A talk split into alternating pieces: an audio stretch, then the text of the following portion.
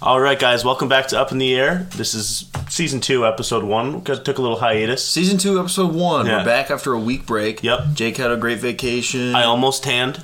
you almost tanned. I burned the top of my feet, Nick. you also burned the top of your head. You know that that was actually done before I went on vacation because I forgot to put on sunscreen the weekend before I left. So I went to a beach vacation to already sunburn. Okay. Is that not the most Jake story you've ever heard? That makes a lot of sense. Yeah. I think. Yeah. Um, you have fun with that. I did, dealing yep. with that. Uh-huh. Um, yeah, you got some on your arms. I got some too. color, yeah. You got some Nice farmer's tan. Nice farmer's tan you got going on. Uh, don't look at my legs; they're still very white Okay. Yeah. All right. You know, I might be a little blind right now from the brightness. from the brightness. Yeah, no. And from the bright lights, just as the Sixers were last night when they got shit on. Um, We're gonna talk about it, but a lot of NBA playoffs to catch it back up on. We've been gone for a week. yeah, No, or really two weeks. two weeks, yeah. it.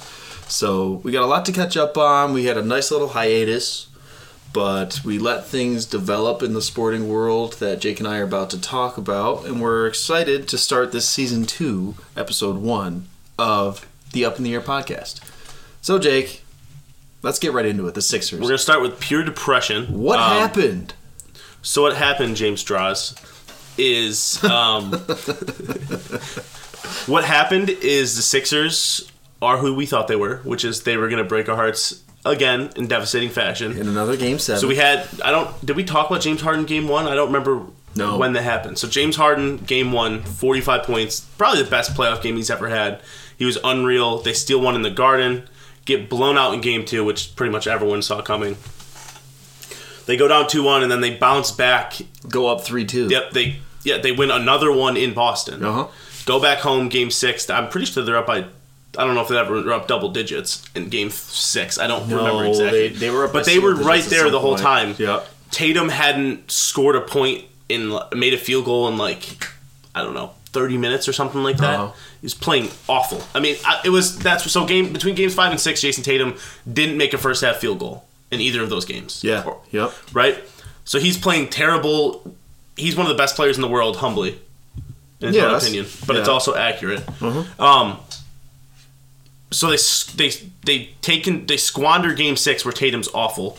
Their offense looked stagnant for the last I don't know sixty minutes. The, the, the entire fourth quarter of game six was atrocious to watch. Right, and that's a that was a little prelude to what was going to eventually come in Game Seven in Boston. They were so bad. the final fourth quarter of Game Six in Philadelphia, and you have so much hype going into that game. You know, you could finish out your long-term rival at your home in an elimination game and go and play a Yep. probably inferior Heat team. It's a favorable matchup. home court advantage throughout Yep. the entire Eastern. Con- whoever won that series was going to have home court advantage throughout the Eastern Conference Finals. Probably have a shoe in to represent the East in the NBA Finals. And the 76ers had two chances. They had their Game Six elimination game in Philadelphia Mm-hmm. at home. They couldn't do nothing, like you said in the fourth quarter. No offense to be found. None. And what we eventually found out was that was a pre- that was a prelude to how their offense performed in Game Seven, which was atrocious. And Jayson Tatum had his coming out party in the playoffs, scoring the most points in a Game Seven in NBA playoff history. Oh, it was in playoff history. I knew it was Celtics history, but it was playoff NBA history. NBA playoff history in, in a Game Seven. he was unreal. Jayson Tatum scored 51. He was unreal. I mean, I mean that the fact that it's him, Jason Tate, him. Yes. Um, Kind of stings too. Yeah, so- he could have been a six, 76er. this loss made me reflect on everything that happened post Sam Hinkie and like what Bryan Colangelo did to the Sixers and what Daryl Morey has tried to fix but hasn't. I mean, he's been more successful than Hinkie was, but in all reality, not. I mean, not Hinkie. Sorry, Colangelo. Mm-hmm. But if you look back at the, what they've done in these last like six, seven years, all the moves they've made, they they go out and they draft Jahlil Okafor the year after taking um, Embiid, which I don't remember who was in that class. It wasn't a historically great class, Right, but I mean, not necessary. Look at all the players that the 76ers could have had on their roster. that's what I'm saying. That's, that's Giannis, Mikal Bridges. Well, they Uh, that's the thing is they drafted Mikal Bridges And they traded him away. him away. His mom worked for the Sixers Uh-huh. at the time. I think we've talked about this here before, but like it was a perfect pick for them. Imagine him being in the corner. It was a perfect fit. He's a perfect fit. He's a perfect fit for any team in the playoffs right now. Think Yeah. about it. Imagine if Mikal Bridges was like on the Knicks or something. They Yeah. would not be losing to the Heat. No, he, he's he's fantastic. Um, I wish they'd kept him. They traded for Zhaire Smith, who played like 20 games and then hasn't been back in the league. Uh huh. They took Ben Simmons. That didn't work. Right. They had Jimmy Butler and Tobias Harris. They got they let Jimmy Butler walk, kept Ben Simmons, paid Tobias Harris a max contract, signed Al Horford. Meanwhile, they trade up to take Markelle Fultz, where Jayson Tatum was picked two picks after in the same pick they had. They missed out on Tatum. They could have Tatum, Butler. I mean, this is all hearsay. Everything is all dominoes fall differently. I mean, but right. if you look at it's mistake after mistake after mistake. But you look at the what ifs ever since they drafted. Well, the like the process. Everyone talks about the process, and now that's become that was Joel Embiid's mantra. mantra, his Yeah. nickname throughout the early twenty, you know, twenty tens decade, throughout Yeah. into now, Yeah. twenty twenty three, the culmination of the process. Whereas Joel Embiid was drafted in twenty fourteen. Yep. He was a year after they drafted someone in twenty thirteen. Um, Nerlens Noel, or was he after? Yeah, I don't. I think he was 13, or is Michael? I think Michael Carter Williams was 2011. Okay. Whoever it was the Yeah. it was the draft before Joel Embiid. I think this- that was Nerlens Noel because I think I think they took Noel, Embiid, Okafor, and they had all of them like back to back to back. Uh-huh. It's like they're all similar. Yeah. we don't need three seven footers. No, and obviously Joel Embiid panned out. But then you look at all the drafts that they've had after that. In 20, 2014, they got Embiid. 2015 to through 2016, and in 2017 they missed out on. Uh, you know they got Ben Simmons, which everyone thought was huge. But I mean, look at all these players that they missed. They missed Giannis. They missed Devin Booker. They missed. They got Mikal Bridges, but then traded him away. 13 Um, was Michael Carter Williams. Okay. All right. So Michael Carter Williams. It went Williams, Embiid, then Noel. Noel was 2015, wasn't he? Okafor's 15. Oh. Am I? I don't know when they took Nerlens Noel. Am I thinking Nerlens Noel was like way younger than he actually is? I think so. Some of these, like these, I'm like looking at their draft history now. It's comical who they've drafted and like didn't retain. They they took they had Jrue Holiday. He became an All Star. Let him walk. Yep. He'd be pretty helpful. They drafted Nikola Vucevic. Traded him on draft night. yep. Uh huh. They had Jerami Grant. He played for them for years. Let him walk. Let him walk, and Yeah. then he turned it on. Yep. Yeah. No. It's just it's yeah. It's depressing. I mean, they draft. You draft these players, right? Who maybe you trade them away on draft day. Hey, they did draft an Antetokounmpo in 2018. Kostas. Uh huh. Okay. Yeah. Yeah, but you draft these players and you trade them away, and they become either superstars on other teams or significant role players. And I think what I'm trying to say here, Jake, is Yep. that the 76ers did not have those role players No, going down the stretch. my biggest issue is they became they tried to become the Rockets again. right. The difference they can't be the old Rockets of 17, 16, whenever Harden was at his peak, Mm-hmm. whatever years those were. Embiid is their best player. He didn't look like it He didn't play to it. in Game Seven, not even close. No. but he's their best player. The team should be built around him somehow. Mm-hmm. Instead, it still feels very Harden centric, and sometimes Embiid almost runs offense the way Harden does, and, and it bothers me. There's there's not a lot of movement. There's not a lot of they don't back cut. They don't they don't reverse the they don't like reverse the ball the other side of the floor. It's all and when they do, that's when they play well. But there's so much like when they get when they're down and they, they seem a little flustered, it's all pick and roll, pick and roll, pick and roll. Try And- to find open man. It's just Harden. It's Right. just Harden Embiid, or they'll just they'll get the ball to Embiid on the block or not on the block on the, at the the free throw line, Mm-hmm. and he'll just sit there and just kind of like stand and pivot, stand and pivot, five six minutes.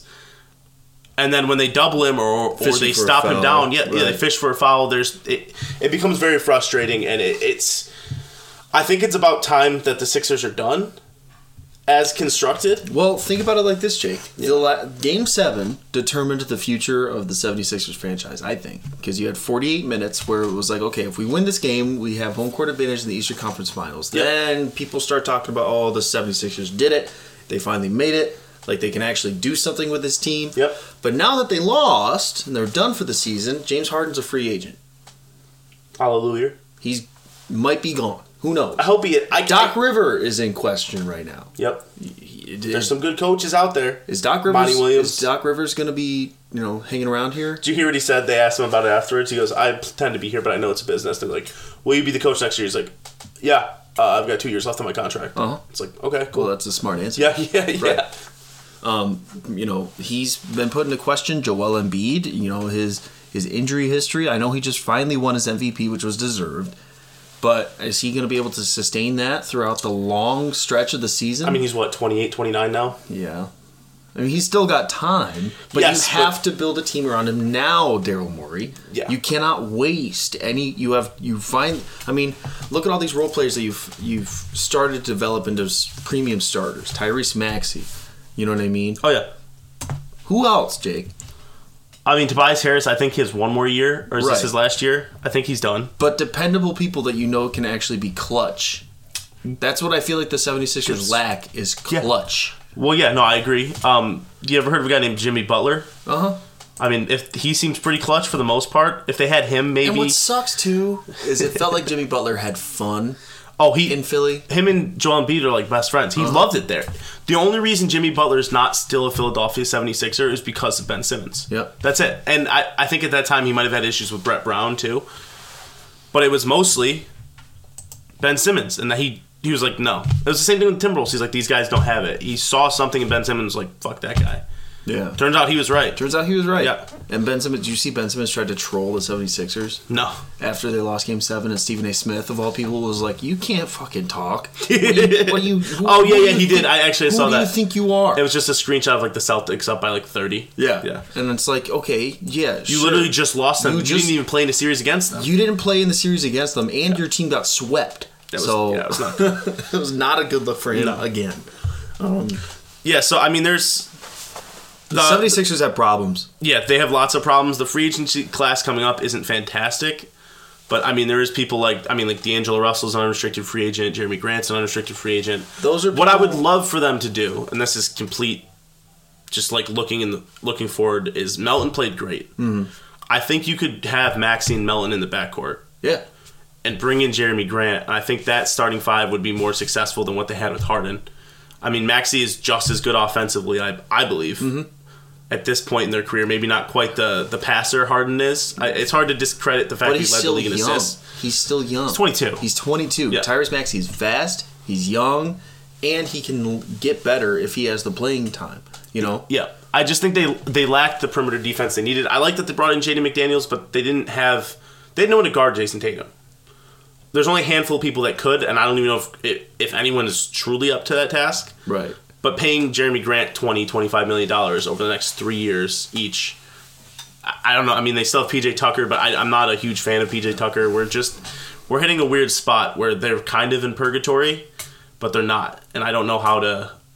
It's a frustrating time to be. It's almost like Suns level of purgatory. Yeah. Where it's like you know you have this top heavy roster. Yeah. With no cap room, and, And you then burn- you, you just fire your winningest coach since 2020, 2021. yeah, he has the most wins in the last. He has the three most years. wins in the last three years in the NBA, and you fire him, and he's probably going to be a buck now. Yeah, I mean, let's be real. that sucks. I know, like he's probably going to go to the Bucks. The Sixers have to do some. The problem is now they don't have tradable assets. Nope. Harden's going to walk. They're going to get nothing from him, and they're going to be stuck at like a. I don't, I don't even know how to compare it. They're they're they're falling behind everyone else in the East unless they make some moves. I don't know what those moves are going to be, and it's just this felt like the time. And it's the same thing in 2019. That felt like the time. Yeah. They took a step back. They kind of recovered a little bit, but it's just I, I don't know where we're going to go going forward from here. It's it's it's a tough situation. Yeah. and we'll see what their front office can do in this offseason. Like you said, the the free agency period, the free agency class doesn't look that strong. Are they going to retain James Harden? Do they want to retain James Harden? Is Doc Rivers going to wake up one day and not be the coach? We'll see. That being said, Nick, we'll move on to the rest of the NBA. A really enticing matchup in the Western Conference Finals: the Lakers and the Nuggets. Um, the Lakers, I don't want to say they manhandled the Warriors, but they, I mean, they looked like the better team. Even even the games they lost, they looked like the better team.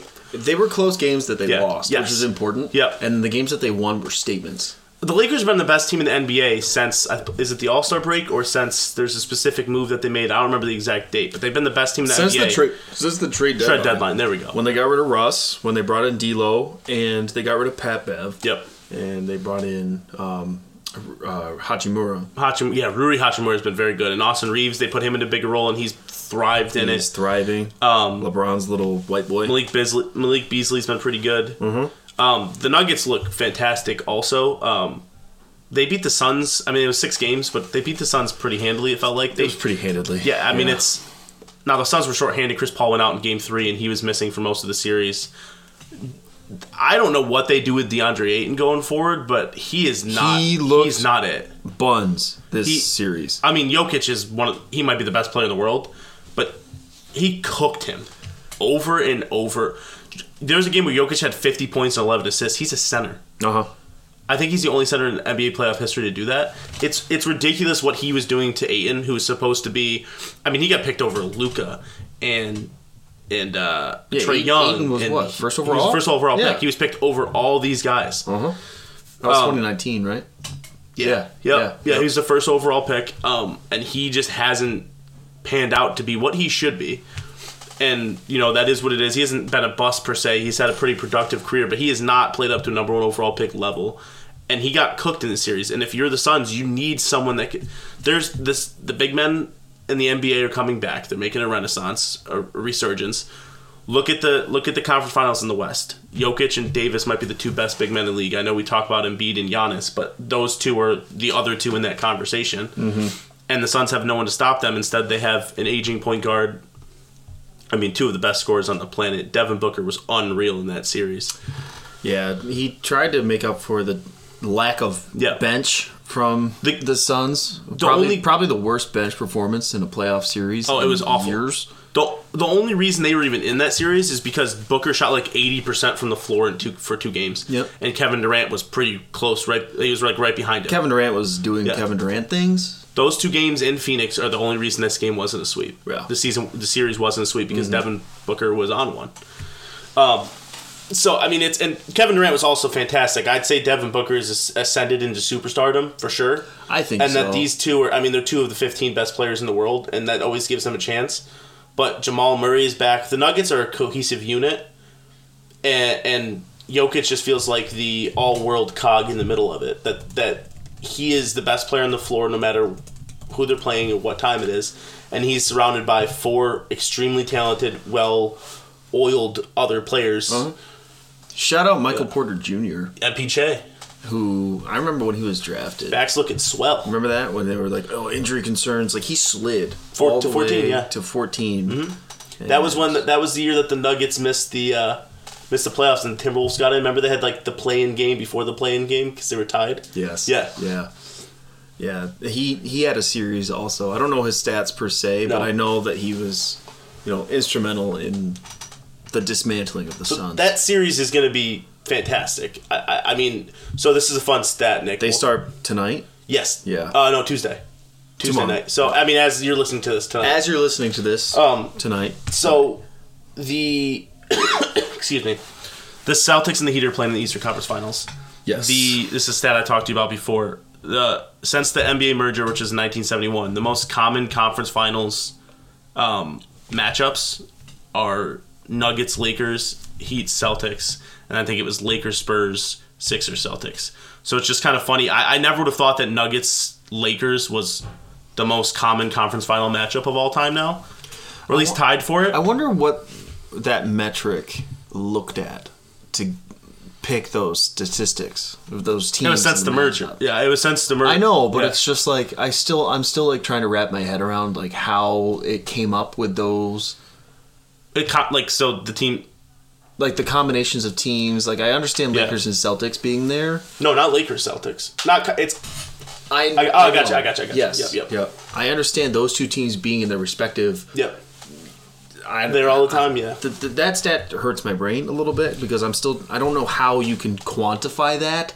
I don't know how you can put that into a number and say, hey, these two teams playing in the conference finals in the West, or like they, it makes the most sense since since the merger. It's the most times that the, they've met four times. Okay. since 1971. Okay. All of those matchups it has happened four times since 1971. Oh, okay. I guess I should include that part. That would have been really. yeah, yeah. So this is the fourth time that both of these matchups have happened, which is tied for the most since the merger. And it's the same on the East. Correct. Right, okay. It was it was All a right. list of the most common total conference final matchups Okay. ever, and it's All right. both of them were on there. Okay, my my brain hurts less. That's okay. My brain doesn't usually function fully. Um, No, but Lakers Nuggets is going to be. Uh, I'm really excited for that series. Not so much the East because it still stings a little bit.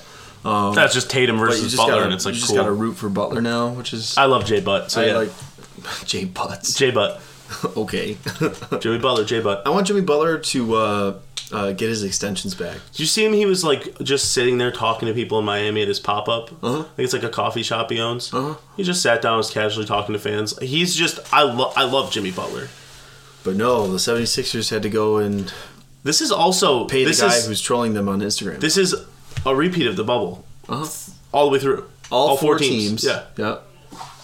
Yeah. I I hope it's give me your almost. finals prediction. Who do you think? I hope it's Heat Nuggets. Yeah. I think it's going to be Celtics Nuggets. Okay.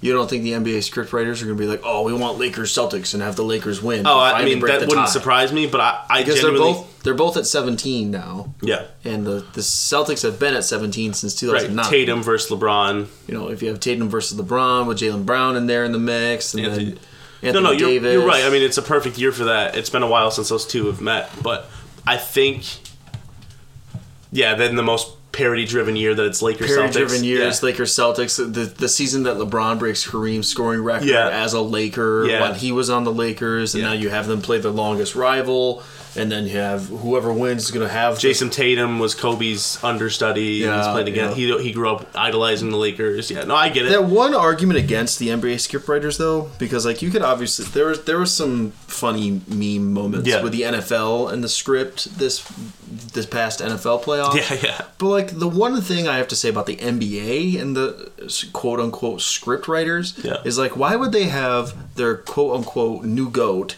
in LeBron lose what was it like four finals Six, six finals seven. he lost to the Spurs once, the Mavs once. He The lost Warriors three times. Warriors three times. Five, Four times. four, t- Three times.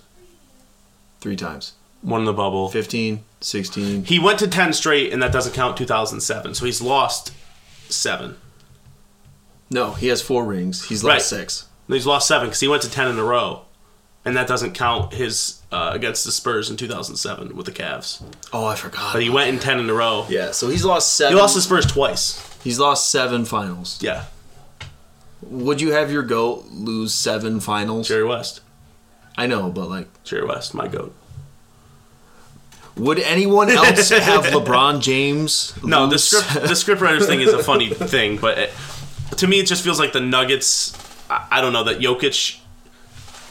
Jokic is hitting it. I mean, they were right there before Jamal Murray hurt himself in the bubble. Yeah. They- he hurt himself in the bubble, right? Or is it Uh, next season? No, it was the next season. Okay, they were well- in the bubble, but they just lost because the Lakers were just they had They were there. they were there, they Yeah. were healthy, they had cohesion. You know, Uh, But that was like their ascending out moment, and then as they're looking great, Murray goes down. Yeah. Right, and then now we get a full healthy Murray back, and we see the diff and a full healthy Michael Porter Jr. And we see what they can do. It just kind of feels like they're they're building up to it, almost like a Giannis like I'm telling you now, two time MVP. if the Lakers people start to doubt him, series goes to seven games, Yeah. it's going to be because each team is evenly matched. Yeah. They don't have any injuries, and the reason. The player that I think is going to have the most impact in this series is going to be Anthony Davis. yeah, and how how his defense will. Well, and his his scoring parity, but his defense on Jokic will determine the series. I Yes, if if the Lakers can shut down Jokic in the interior Mm-hmm. and he can score on the opposite end, then they'll be fine. Yeah. Then they're going to make it to the finals and play whoever comes out of the East. Yeah. That's the only way because the Nuggets have a complete roster. They Yeah. have a bench. Think a good bench. They have a really good bench. Yeah. They have an incredible starting five. Shout out to Jeff Green, by the way. Right. Just like a random Jeff Green still playing meaningful minutes is a great thing. But that's a that's a very exciting series. Yeah. Can we talk about one more piece of NBA news, Nick? Yes. Um, We got to talk about this Yeah. because So- we might be seeing the end of a career. So, so Ja Morant, for those of you that haven't seen, got caught in an Instagram live. By the way, this is it's none of it's funny, but this is the funniest part. There was 112 people watching the Instagram live, 112, 113 or something so. like that. Right. Watching it was one of his buddies. He's in a car with, and they're you, they're dancing and singing some rap music and doing all this stuff. And all of a sudden, you just see Ja Morant. Is, he's in the passenger seat, just like flash a gun. Uh huh. So he has been suspended pending investigation. I, I think the words indefinitely pending He's been, investigation. he's been sus- suspended indefinitely from team activities Mm-hmm. Yep. until further notice. yep. Is what I think it said. Yeah, something like that because the league has to look into it, the team has to look into it. They don't know where he was, And what was only a on. couple months after this same thing happened in a strip club was Mm-hmm. the first time. Yep. Where he was brandishing a handgun Mm-hmm. that time. Um, this looked like major, like he was packing major heat Yeah. in this new in this new one, and all for 112 people from a random person that Yeah. no one knows.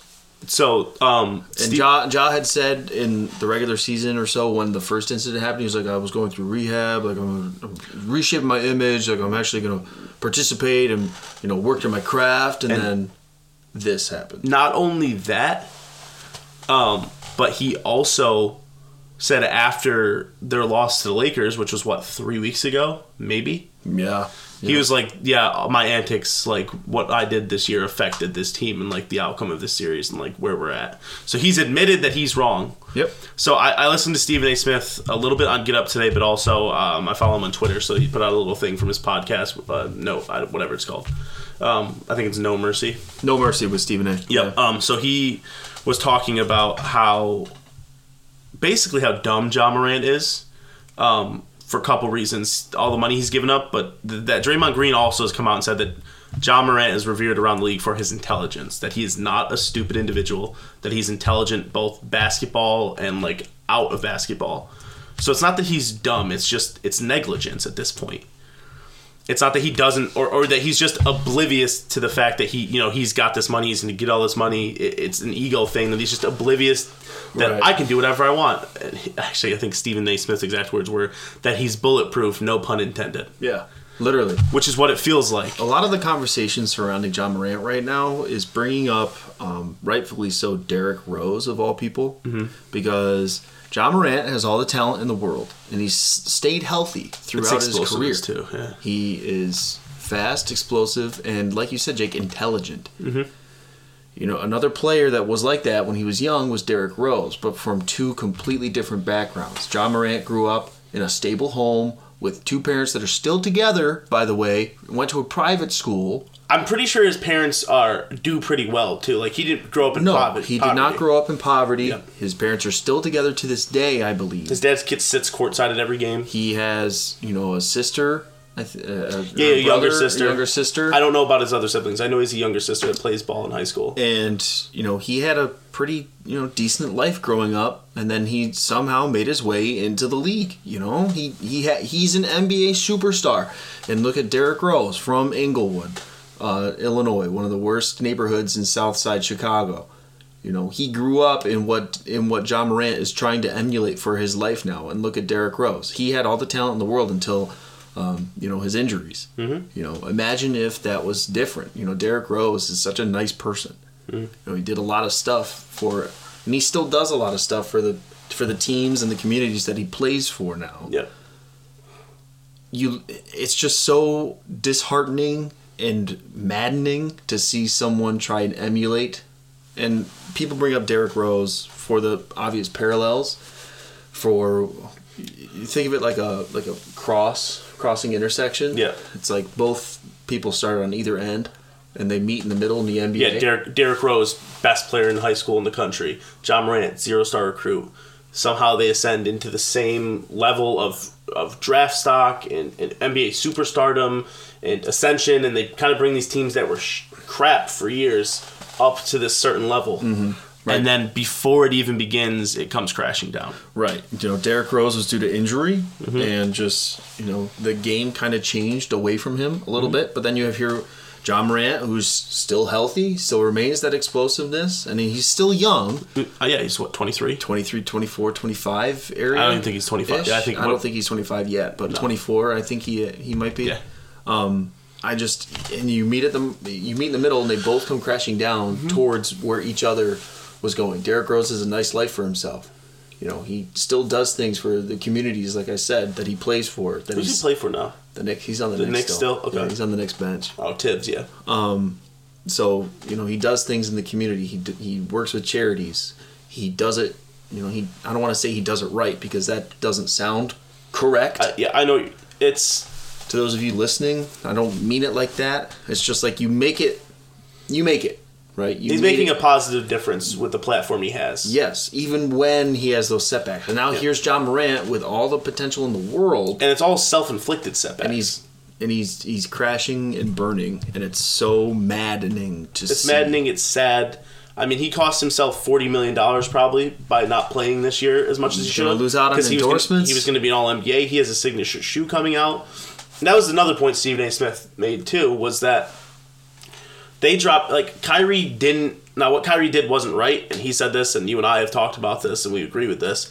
What he did wasn't right, but it in no way was risking physical harm to another human being. No, It, it was not correct. But what Ja Morant is doing, you know, threatening a kid, a high school kid with a gun, allegedly, brandishing Um, weapons, brandishing weapons and It's its, like own people are still trying to defend him because that's just a part of how people grow up in different areas across this country, which is, I mean, has its own problems. I'm not going to talk about that. This Yeah. is a sports podcast.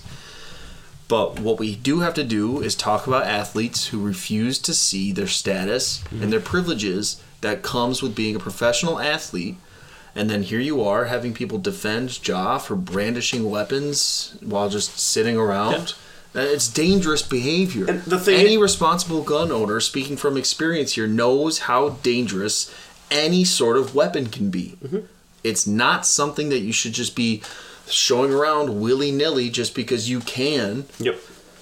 Yeah, it's it's not. You don't have anything more to prove. What? How are you? How tough are you trying to prove yourself to be?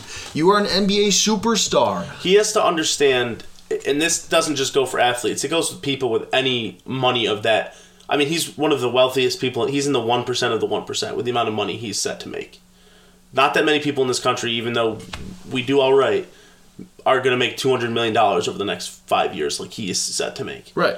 and that's he people of that stature with that money and and his platform are under a microscope constantly and it's not just him that comes down like this but you have to ha- you have to be smarter than that i know we talked about him not being dumb but at, at some point it comes down to just a common sense and and just accepting you can't be oblivious to these things and you have to i don't want to speculate it's just it's it's it's frustrating it's maddening um We're gonna let this situation Yeah. play out, Jake, because there's still a lot of things that have to come from the investigation by both the league, the Players Association, and the Grizzlies themselves. It's just insane that it's been going on for this long, It's been and then it doesn't on stop. for this long. It's just continuously, you know, there's something more and more and more that's always coming out, and it sucks to see. Like I'm saying in my closing remarks about this, he's a guy who's young, super talented, used to be super likable. That Yeah. was a role model for for children and young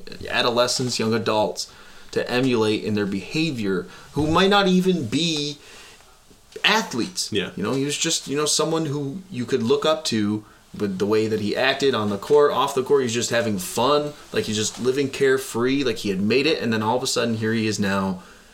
Who knows what's going to happen? I don't want to speculate because there's still, like I said, a lot of things to talk about. Um, but we do need to move on.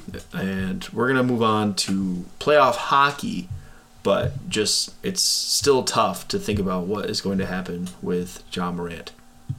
So on to the NHL playoffs, Jake. It's a meme. It's Yeah. going to be a meme, It's no matter be. what's happening, Yeah. and it's been really entertaining. Um, ESPN, I will say before we actually get into this, Yeah. because I have a really strong opinion on this. ESPN sucks in their hockey coverage. I hate it. I, I I hate how they're treating a sport that isn't the NFL or the NBA. Because even with M- even with the MLB, they have their Sunday night baseball ticket, and that's it. And still, that broadcast sucks. it sucks. I mean, yeah, I mean, ESPN's football broadcast sucked for a while too. I mean, they're they're lucky they shilled out the Brinks trucks for uh, Joe Buck and Joe Troy Buck and Troy Aikman. Yeah, because for ever since uh, who left, who was there before them, whoever whoever did it like ten years ago was great, but then there there became a hiatus before or after, and then uh, what's his face? Joe Tessitore did it, and he wasn't terrible, but like what what they did with Jason Witten and everything, it was There's just good. no consistency No. with the ESPN uh, broadcasts, and it's like, especially for hockey now, it's like they have people who, you know, they just kind of pay from their network to just kind of try and talk about NHL hockey. Whereas if you go to TNT or man, I wish NBC, I miss NBC uh, NHL playoff because those people talk about hockey, Yeah. not try to think or like try to talk. They they talk hockey. They're not talking about hockey. They're talking hockey. got it. Yeah, Does that make sense? yeah, I know what you're saying. and I miss it because ESPN has been they've had they've had so many opportunities. There's no reason why uh what the uh Yeah. I'm blanking. Uh Knights Oilers. Yeah. That game six, that elimination game, Yeah. didn't have to be at ten o'clock on a Sunday No, not on a Sunday. No, or Saturday or whatever. It whatever Was. it was. Yeah, no, they don't have to play it that late. No reason why it had to be ten o'clock. Move ES move Sunday night baseball to ESPN two. You have a second channel for a reason. Yeah, Move move Sun, move Sunday Night Baseball, which is nowhere near the playoffs, and I forget who even played this last week because No one cares. No one cares. You put the NHL playoffs, which Yeah. is probably the most one of the most popular playoffs. that's amazing. You move that to prime time Yeah, because that's what people are going to want to try. You have an investment. You made a seven hundred million dollar investment into that the all? NHL. is that yes. all? Okay. Yeah. Seven. Well, is that all? right. You make seven hundred million dollar investment into broadcasting the NHL for this season and for seasons beyond, and you're not going to even try and put something from that investment into prime time when it matters most. No. Yeah, no, it doesn't make any sense, especially especially when um, Connor uh, Mc, not Dave him, him is what I'm going to call him now. Um, Connor McDavid is There you go. the star of the league, Right. and it's a big time game for him. And by the way, he played well. For those of you that don't know hockey, Connor McDavid, think of him in like baseball terms with like Mike Trout Or Ohtani. or Shohei Ohtani. Yeah. Or it's like here's this guy who's in just some random team that loves being there, but is just not marketed at all by either the team that he's on or the league that he plays for. Yeah, And he's the most talented Connor McDavid is the most years. talented player in hockey since Wayne Gretzky. Yep. You could argue Lemieux, but like they You could argue, yeah, mm, yeah. but like whatever. basically. Um, he's up there with them. Yeah, 160 in talent level and just you know the way he plays the game is going to change the game, just like what Mike Trout did, just like what Steph Curry did. Oh, he's also like won his like fifth MVP. He's like 25. Uh huh.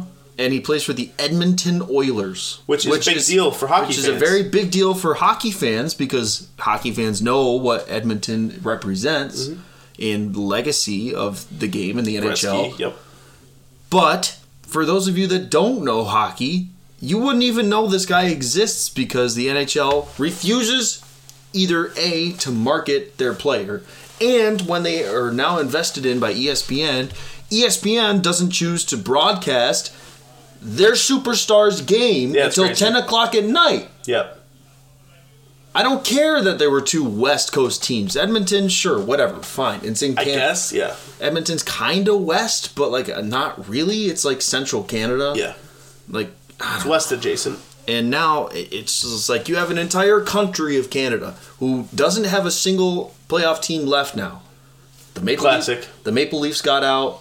Um, Oilers. The Oilers, and I think weren't the the Jets in the playoffs at one point? Yeah, they lost to the Stars. In the They lost no, this- No, not they the lost Stars. the they lost the first. they round. lost the Wild in the f- first The Wild round played the Stars. or something. They were in the playoffs. They had Winnipeg, they had Edmonton, and they had Toronto in the playoffs. And now all three of them are out. And you had an elimination game for an entire country's team. You could say, I mean, think about it. If you're, Yeah, they haven't won a If you're in- Canada, Yeah. right? You your team hasn't won a cup since uh, it was actually actually pretty recent. the, no, it was like the '90s. No, it's it been was- like 30 years since Canada won a cup. No, Montreal just won it like a couple years ago. No, they were in the Stanley Cup. Oh, that's right. But they lost to the. They uh, lost to the Lightning, they- yeah. and they only made it because it was COVID. And they played like a bunch of teams in their area. They didn't actually play like a true playoff schedule. yeah. They just happened to come out of like Canada because Yes. they had like a Canada Yeah. region. So Montreal, and then they won a series against. Right. Montreal lost in 2021. I was mistaken there. Yeah. Um, but it's just so frustrating. It's so frustrating, but we have other things to talk about. Yep. Uh, a little more about hockey. Uh, Kraken Stars Game Seven is tonight, I believe, Monday. Yes. So by the time you hear this, you know the result. I hope it's the Kraken. The idea of a, Kra- I mean, the Stars are great too, and Jake Oettinger is a beast. I just, it's, it'd be cool if it's Kraken Knights, and that like the NHL is crushing expansion, and they're doing it the right way. Um, Fuck you, MLB. yeah, and then Hurricanes Panthers Still, is just hilarious Recent, to think ex- about. Yeah. recent quote unquote expansion team. if the Panthers win and it's like Panthers Kraken, like that's just it, it's a funny concept to think of that. That's it is. It's like it- yeah, it's it's just a wild thought. Right. And we talked about parity earlier with the NBA. And throughout season one of Up in the Air, we talked about parity in leagues and how it just, it's so, like even in college, like it's just so prevalent now. Mm-hmm. But you look at the NBA and you, you want to say that stat one more time for the teams that are in the conference finals, Oh, like how often they've met? how often they've met. that there's only been that four times is the most in the last 50 years. Right. Yeah. that is technically non parity because it's just, you have teams that you should expect to be there that are there. Yeah, just playing other teams. They're just playing other teams that are expected to be there, and they're also there. But with the NHL, it's different. They're actually showing parity for some reason, and it's nice. Yep. It's fun. Like you said, Kraken Panthers, best jerseys in sports. uh, you know, Kraken uh, Hurricanes, you know, Golden Knights Panthers. I mean, yeah, I mean the Kraken Golden Knights. The I Golden mean, Knights have been there before, though. They were in the Stanley Cup Finals their first correct, season, but they lost. but they lost. So they still haven't won. chance. I don't think uh, the Hurricanes are the only team remaining. I think that have won a cup. Maybe the Stars won one a while ago with Joe Modano Yes, the Stars won in the '90s, I think. like late '90s, early 2000s. Yeah, but still, I mean, like it's right teams that, before right before Detroit. it's teams that haven't won cups in 20 years, if they've won any at all. Or I mean, the, the Hurricanes' last one was 2006. Um, they've been competitive these last few years, but they haven't been back to a cup and like really went for a cup in a while Carolina hockey was not prevalent until Yeah. at least like two years ago. until the stalls. Uh-huh. Yeah.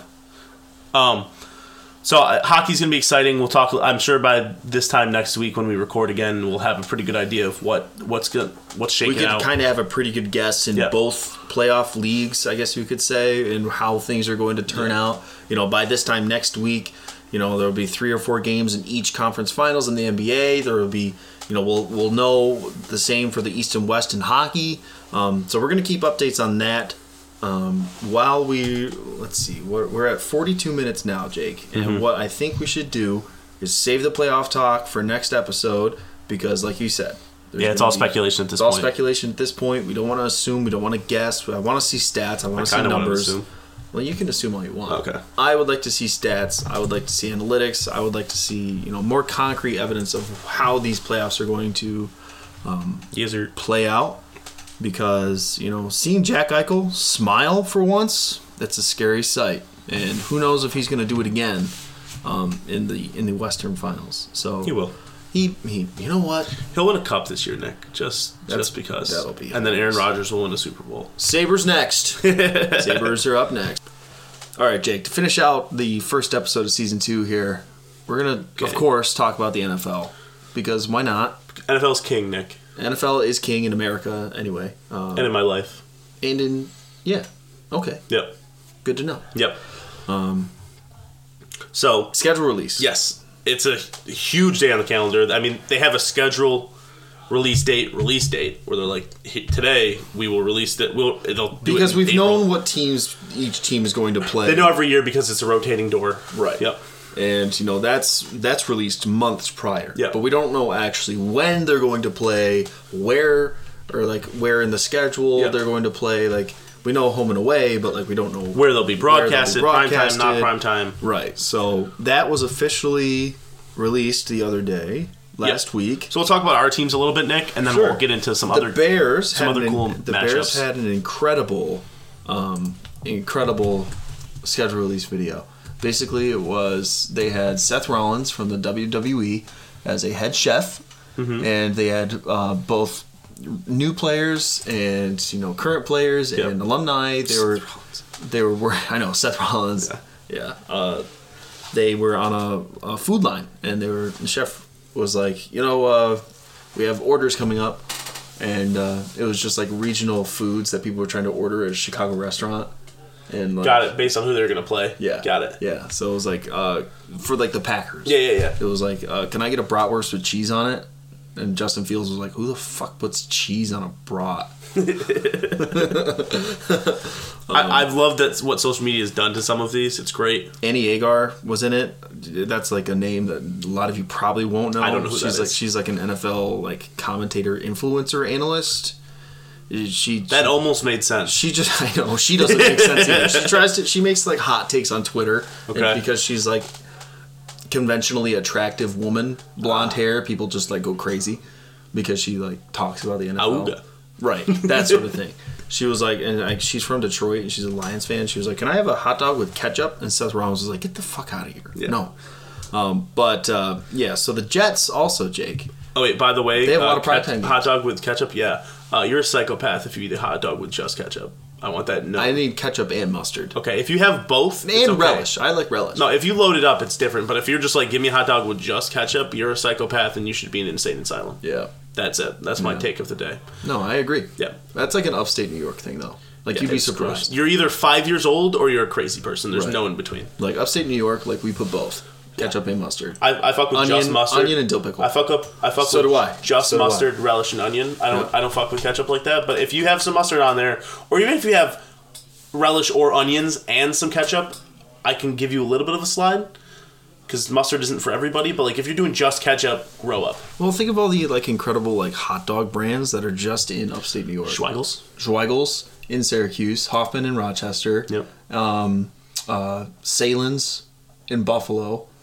You know, there's there's just a lot of hot dogs, A lot of glizzies a lot flying of glizzies slinging meat. That explains my preferences. Um, Um, but yeah, so the, the Jets have a lot of primetime games like early on. the Bears have four. the Jets have um, six. Yes. and then also a couple like prime slot like 425 games. Yeah. So they'll be on like nationally televised. Do the Jets have any like to be determined dates? only weeks 18 because everything's to be For determined some in reason, 18 the week 15. I'm looking at the Bears schedule here, and the week 15 game With Cleveland? at Cleveland is to be determined for some reason. That's weird. I'm like, well, if you think about it, Cleveland should try and have a good season this year. I doubt they're going to because their division is just That's weird. a gauntlet.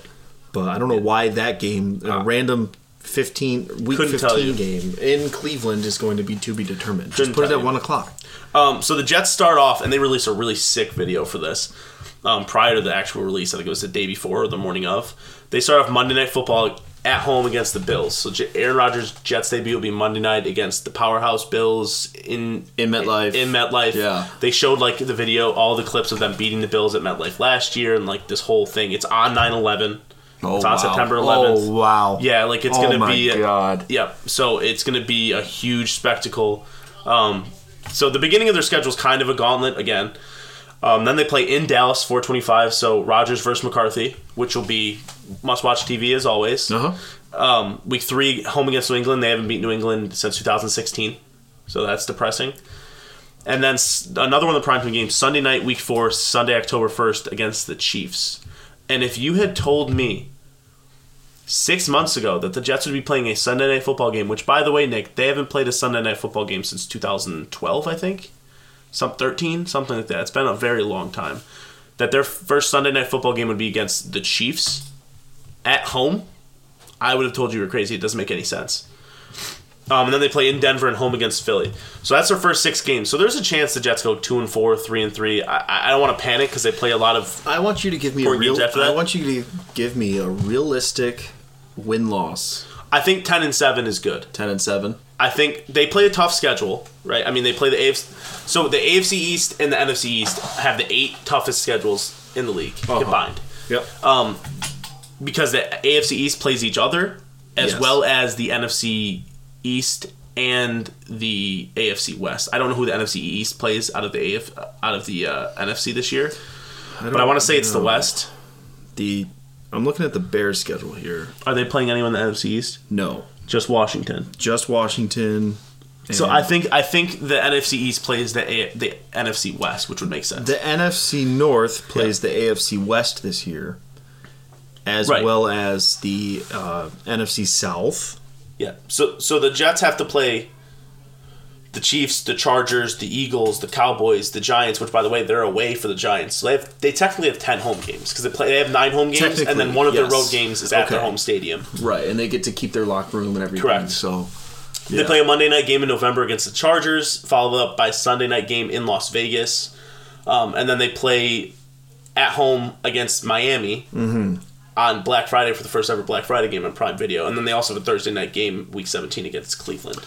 Um, it it's funny a lot of their of their primetime games, most of them are home. I mean, they pl- the primetime Bills, Chiefs, Chargers, Dolphins all at home.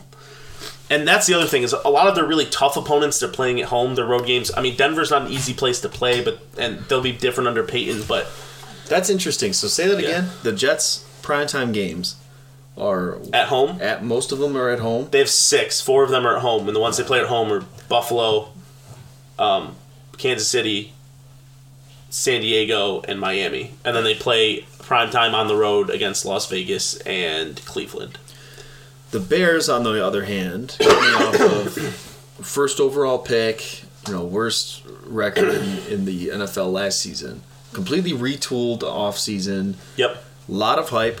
they signed Darnell Wright today. They did sign Darnell Wright and um, a couple other of their rookies. Um, realistically, looking at this schedule, seven wins makes sense. Um, they open up at home versus Green Bay, so the Jordan Love experiment starts in Chicago. It's either gonna make your life, or you're just gonna be the most and that's a four. person. That's Yeah. a four twenty five at Fox. So that's like Kevin Burkhardt. That's you could technically call that like nationally televised, not prime time, but No, it's the same thing. The Jets have a bunch of 425 games also. yeah. Um, So those are ones that will be mostly nationally televised. The- America's Game of the Week or whatever. the Bears have a couple more primetime games than I expected them to, but like I said, realistically, seven wins would be cool for this team. It's still rebuilding. They have a lot to look forward to next year. A lot of draft picks, the second most draft capital next year, ninety-two million dollars. Um, but seven wins is realistic. I mean, they open up in Green Bay. They're at Tampa Bay. Um, they, I could totally see that being two and zero. Oh yeah, for sure. Um, but then Kinda they, like last year. But then they go to Kansas City week three. That's definitely a loss. Yep. Um, they're home against Denver, which is kind of a toss up. I mean, they, Yeah. they've never really done well against uh, any Sean Payton team. So yeah, that's true. Um, and then so uh, if they can open up a season two and two, sure, It's also fine. they're also like a perfect like Thursday night team Right. because they're fun and ascending, and you don't know how good they'll be. But the, the Thursday night games don't always have to be the best games. No. so it's kind of like a safe prime time where it's either like it's a toss up where it's like, well, if it doesn't hit, it's a Thursday, but if it hits, the ratings jump for a Thursday. The Bears get a prime time game against, um, just like they're running it back like last season, except this time they have a Thursday night uh, Amazon Prime Video in Washington instead of at home. instead of at home. Oh, also, Jake, before we end this, we got to talk about Washington because that sale is done. Dan Snyder's no Oh, more. yeah, yeah. Dan Snyder is no more. We'll talk about that at, at the end. Um, they're home against Minnesota. That's probably a loss. They're home against Las Vegas. That's a toss up, but I would say that's probably a loss. They have Sunday night football against the Chargers. That one I think is going to be close, closer than people think, but I could also see a loss. Yep. Then they're in New Orleans. That's probably going to be a win. I'm thinking, I'm hoping because um, I might be at that game. Wink, wink. Um, then they're home against Carolina. Thursday night football. Bryce Young, Bryce Justin Young, Fields. Justin Fields. Yeah, no, that's great marketing. that's going to be great marketing. Yeah, um, A lot, a lot to look forward to. And then they close out their season in Green Bay. classic. Classic.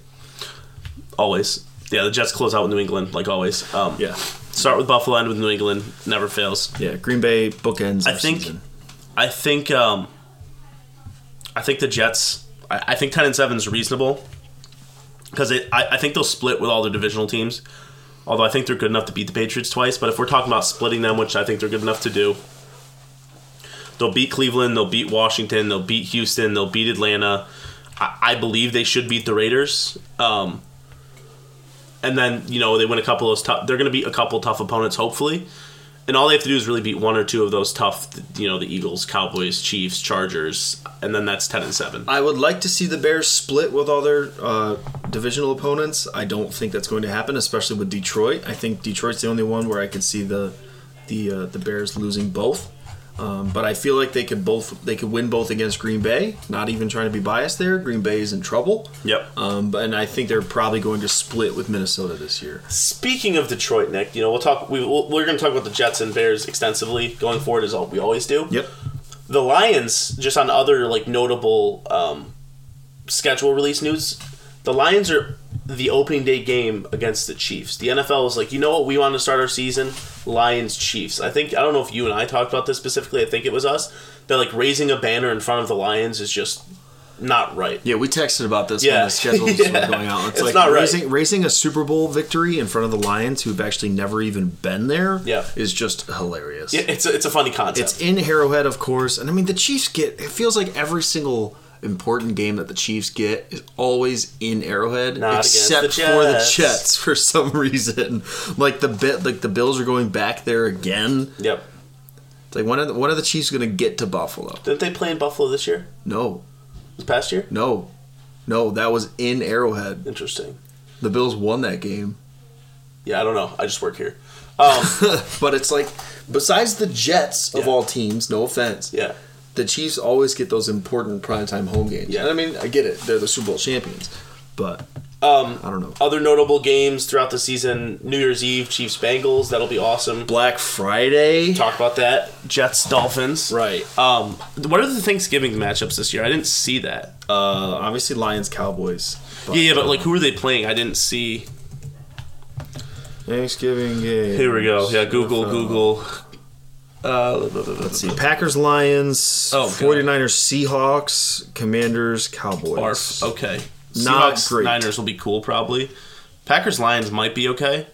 Yeah, it might Um, be okay. The Packers are in Detroit, obviously, and then the Commanders are in. And then what were the Christmas Day? I know Eagles Giants is kind of like Christmas Day games, but I think that's a triple header again, isn't it? I believe it is. They're trying. I think the Chiefs and Raiders are playing on Christmas again. Yep, Chiefs, Raiders, Giants, Eagles, Ravens, Niners. Ravens, Niners. Niners get another holiday game. A little Harbaugh. And those games are going to be instrumental too with like playoff seeding because I mean the Chiefs. I mean, there's a chance the Raiders might do something stupid in Arrowhead on Christmas Day. Eh, You never know. And the Ravens and 49ers, I mean, the Ravens have a shot of beating the 49ers in San Francisco. yeah, no, those aren't terrible games. Um, you know, But it's that's week 16. yeah, I mean, so that's a lot of these important games are on important dates. We don't really know what the super, um, like what the really really good games are going to be until we see how the season plays out. Right. Because there's always surprises.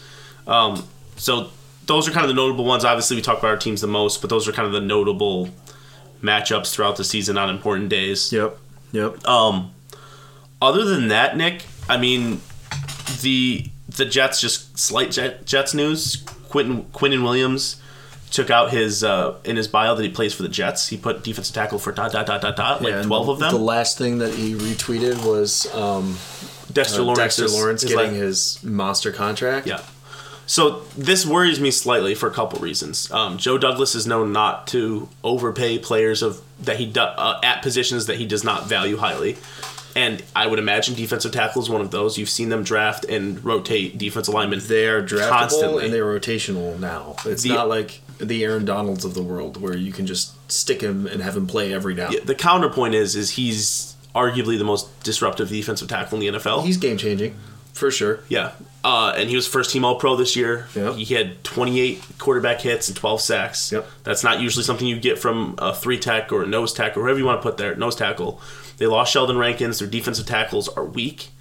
Um, and I had a similar take with Jamal Adams that they should have kept him at the time, but that that position is not as valuable to me. Getting after the passer and also goal line stops and stop and influencing the runs. A defensive tackle of that caliber is a lot more impactful on a game than a safety, I would argue. For Um, sure. just because he, and Was he Joe Douglas's first draft pick? I don't think so. I think Joe Douglas started after, After him? They had a weird thing where Maccagnan did the draft, and then Joe Douglas took over after the draft. Oh, okay. So I think I think that was the Quinnen Williams year. I think Zach Wilson was actually his first draft pick, or it was the other way around where he took over after Zach Wilson. No, there's no way. There's no way Quinnen Williams was drafted a year. He wasn't in the COVID year.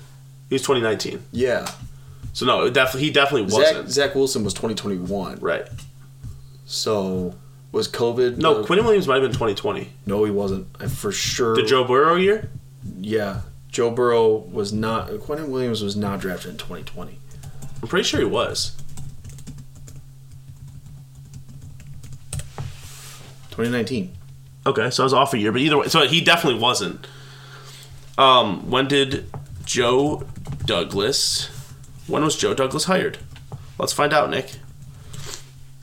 2019. So I think he was. I think he was hired was like after the like- draft. like you yeah, said. June seventh, after- two thousand nineteen. So yeah, okay, we're we're on the same track. Yep. So yeah, he didn't draft that draft class. So I don't know if he's also not attached to him. But I I, I love Quinnen Williams. I would be attached to him. I, I mean, I would be too. But this this is how be- Joe operates. He doesn't he doesn't overpay at positions that are replaceable by league standard or how. But is the player replaceable? No. No, I don't think so either. And I think- he's about to be a Chicago Bear. If Yeah, Joe that's what they Douglas, say. If Joe Douglas is not careful. so, listen, they'd have to trade him. or he just sits out for a year. Yeah, I guess.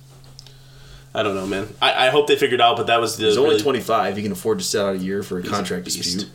I- they need to sign him. They need Uh-huh. to pay him. They have the cap space. At, at some point, you just pay the leader of your defense and the best player in your defense, arguably, and let it ride. You don't have you have three first team All Pros on defense, or maybe Mosley was second team. You have three All Pros on your defense. You pay them, and figure the rest out later. They have rotational edge rushers. They don't have rotational defensive tackles.